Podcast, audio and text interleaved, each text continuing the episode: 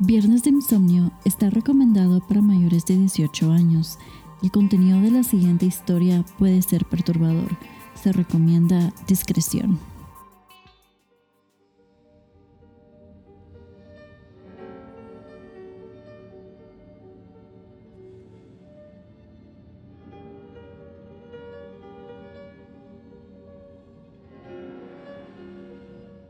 El asesinato de Hello Kitty fue un caso de homicidio de mil novecientos noventa y nueve en Hong Kong, donde una anfitriona de un club nocturno de veintitrés años, llamada Fang Manji, fue secuestrada después de robar una billetera.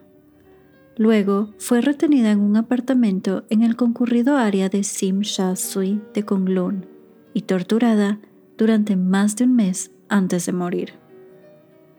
Fang fue obligada a beber orina, comer heces, golpeada y severamente quemada en toda esta terrible experiencia. Después de su muerte, los acusados desmembraron su cuerpo y colocaron su cabeza en una muñeca de Hello Kitty con forma de sirena. Buenas noches, mi nombre es Lillian y bienvenidos a un nuevo capítulo de Viernes de Insomnio.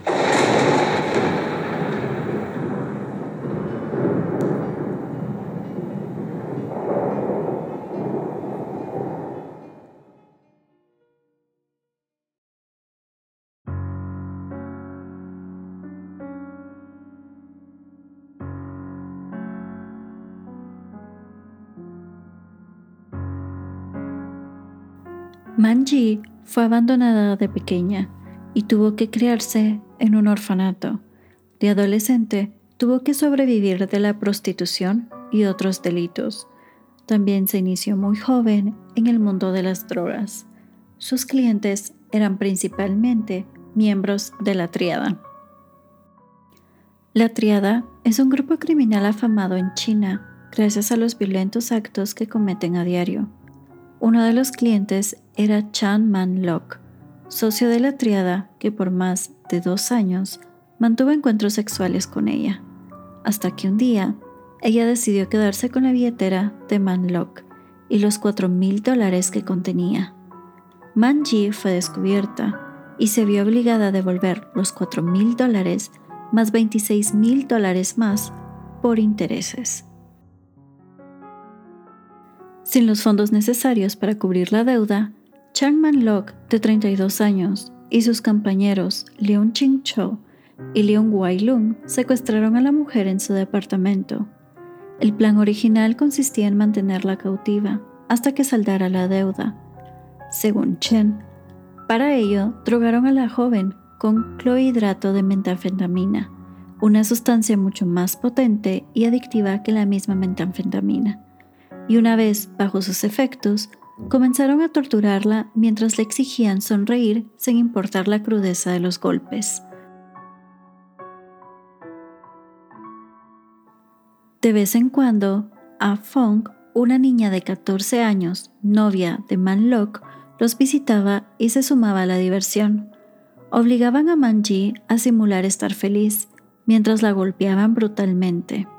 Si ella no lo hacía, la golpeaban con más violencia o la quemaban. Era como un juego para ellos. Los tres hombres encontraron en la cocina todo lo necesario para sus torturas.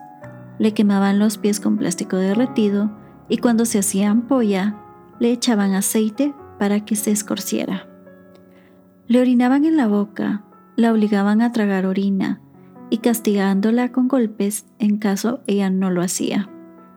Para llevar al extremo esta perversión, la niña, Ah Fong, defecó dentro de una caja de zapatos y obligó a Manji a comerse los excrementos. Ah Fong explicó en el juicio que no tenía nada en contra de Manji y que incluso le caía bien, pero que ella realmente quería saber cómo era torturar a alguien. Manji ya estaba muy enferma al final de sus días. Alternaba instantes de conciencia con fases de inconsciencia, mientras permanecía tirada en el suelo o colgando del techo. Una mañana, Ah Fong se despertó, fue al baño y la encontró muerta en el piso, donde ella llevaba ya dos días tirada. Los tres mafiosos discutieron sobre qué hacer con el cadáver, pero al no ponerse de acuerdo, optaron por irse. A la mañana siguiente, tomaron la decisión bajo los efectos de la metanfetamina, la descuartizaron en la bañera y envolvieron los trozos en plástico para ponerlos en el refrigerador. Man Lok le dio a Ah Fong una bolsa que contenía los intestinos de Manji y le ordenó que llena, los llenara con agua caliente para que así el olor se disipara. Tiraron la mayor parte del cuerpo a la basura y les dieron las extremidades a uno de los perros callejeros.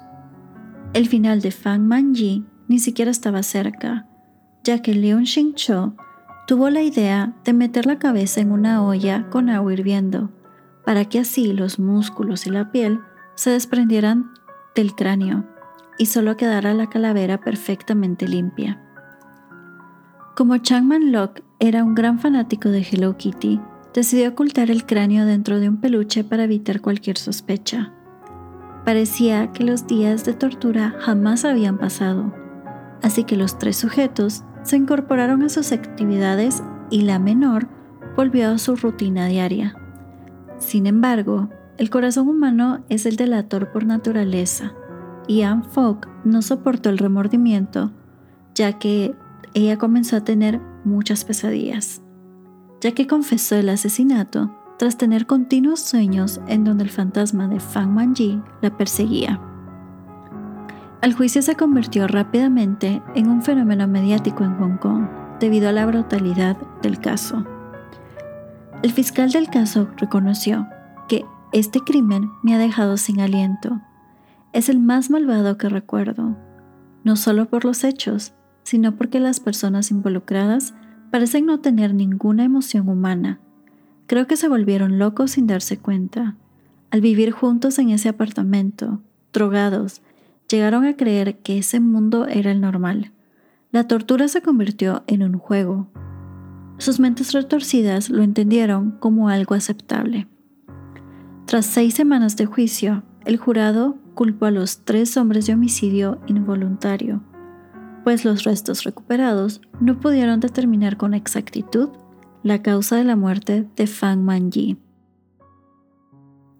En todo caso, el juez Peter Nguyen, quien afirmó tras el juicio que nunca un tribunal de Hong Kong había presentado tal grado de depravación, insensibilidad, brutalidad, violencia y prevención, lo sentenció a cadena perpetua con posibilidad de libertad condicional transcurrido un mínimo de veinte años. Sin embargo, dada la enorme dimensión mediática que tuvo el caso, dada la brutalidad y la crueldad con la que actuaron, es bastante probable que los criminales no vayan a salir de esa celda.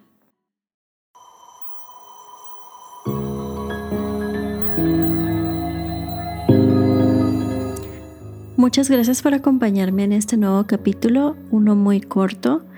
Sé que estuve desaparecida durante bastante tiempo, lo lamento, pero me dio COVID y luego fue un poco difícil continuar con, con esa rutina. Entonces eh, trataré de subir capítulos mucho más eh, seguidos para que no pase lo mismo de que me desaparezco por bastante tiempo.